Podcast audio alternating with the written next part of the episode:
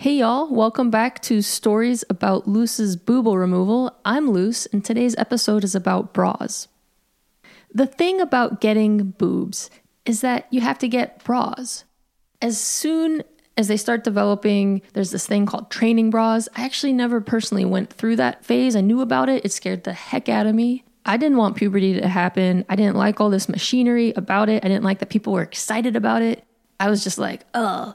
But at some point, I did start wearing bras. And once that happened, I always wore them. I did not want to go interact with people. I didn't want to leave the house. I didn't want to do anything without covering and managing the whole breast situation. Now, I didn't wear underwires. I didn't wear padding. I wasn't trying to show off my breasts. And I didn't wear these like really tight sports bras that would smush everything into like a uniboob and hurt your back and be really uncomfortable. I wore something in the middle. I don't know what that's called. It's kind of like a sporty bra, but there's like separate cups. And I could bike around in it fine and run around and, and still feel like, you know, my, my breasts were, were managed and weren't like all over the place or ugh always wear a bra when I'm interacting with other people. Except, ironically, as soon as I come home, I take that sucker off. I do not want to be in my own safe space, my comfortable space. At this point in my life, I don't want to be with my partner while wearing a bra. Just, I don't like it. It's just like this wall, it's like this third party object yuckiness between us or between me and myself. I don't like it. So I always wear a bra when I go out. And as soon as I come in, I take it off immediately. This is fine. This is a fine way to live. Fine enough. But here's the problem what if an earthquake happens and I have to run out of the house without wearing a bra? Everything is flattened, everything's destroyed. I could be living for days or weeks interacting with strangers without a bra or with the wrong kind of bra, like just finding some random bra. You guys get it. It's important to have the right one, and I'm not talking about just size. There's a whole sense of security and confidence, and this thing has to be managed. You understand? So I'm lying in bed at night trying to fall asleep. And in my head, I'm running through okay, if there's an earthquake, what do I do? What do I grab?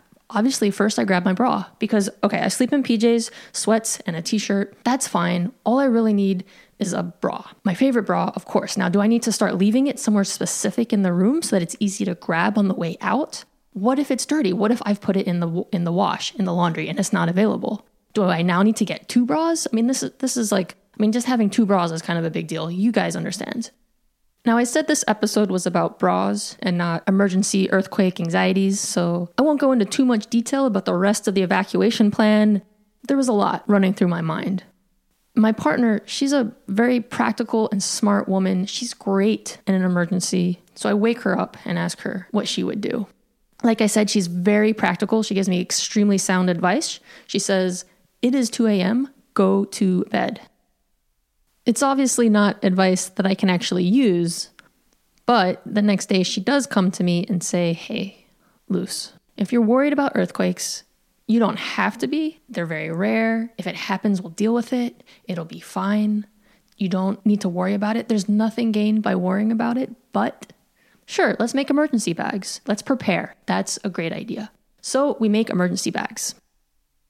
Let me tell you what is in my partner's emergency bag. Now, I told you she was very practical, very capable in an emergency. For one thing, she's CPR trained and all of that kind of safety stuff. So she has like CPR masks and she has like a safety blanket and all of those sorts of things. She has water. She has like emergency food ration stuff. I, I don't know what it is. The closest thing in my mind is Elven lembas bread or something. You know, like you eat a single bite and it, it gives you all of your nutrients for the whole day or something. She has all this stuff. She has shoes. She has an ID. She has some extra cash. She's got it all. It's a very heavy, bulky, packed backpack. It's not like super heavy, like it'll be fine, you know. But she's got all the things. It's it's very practical. If there's actually an emergency, you'd want to go seek her out. She could help you. Let me tell you what's in my bag. My bag is pretty bulky too, actually. I've packed it full of things. First, my favorite bra. Of course.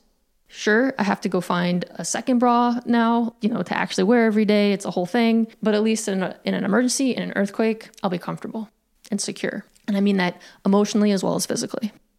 Two, I have really cool, really cool, like high top sneakers that are neon blue.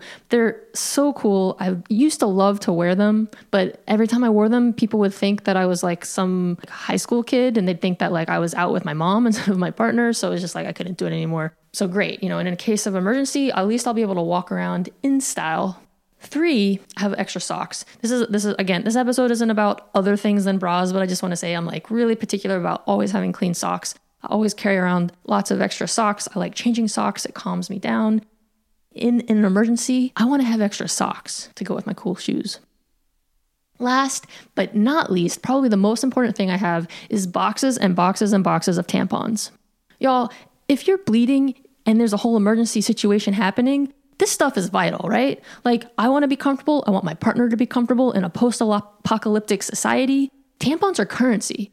I mean, we all know that women are going to be the ones getting things done, just making stuff happen, and we're all going to need tampons. I mean, not all of us necessarily, but I'm just saying the need for tampons is going to be high, and I'm going to be stocked, and I'm going to be ready. I'm feeling really good about my bag. I'm actually also feeling good about my partner's bag. And now that I'm looking back in hindsight, it kind of represents our relationship where we, we bring a lot of different things to the table and, and you know, that, that complements each other. You know, it's good that we're not necessarily duplicating everything. But anyway, we have these emergency bags. It's given me a lot of peace of mind. So that night when I'm lying in bed trying to go to sleep, and that thought occurs to me of like, oh no, what if there's an earthquake? What do I do? I'm like, oh, easy. It just run down and grab my bag.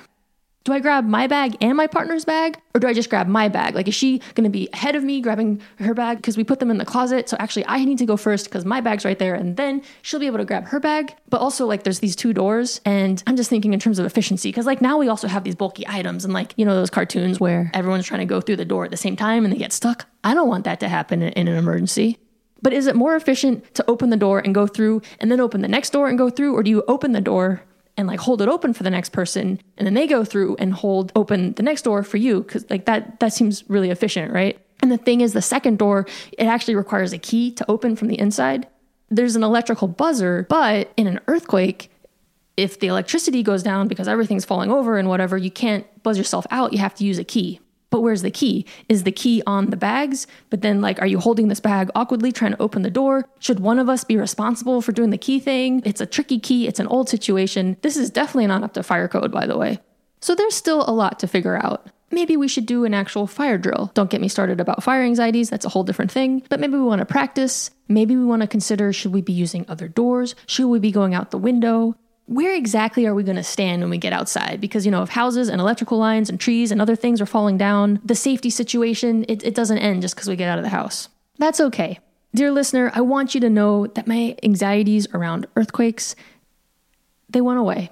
Somehow, by creating this emergency bag, that gave me some peace of mind that at least when I run out of the house, I'll be wearing my cool shoes, I'll be wearing my favorite bra. That'll all be managed I'll have a ton of tampons. And I felt really good about that. Now, this is a story about my boobal removal. And while I'm not suggesting that my earthquake anxieties alone were a reasonable cause to get rid of my breasts, I do want to say that now that I don't have breasts, I don't worry about earthquakes. I hope you enjoyed this episode. Stay tuned for another boobal removal story next time. And until then, stay calm.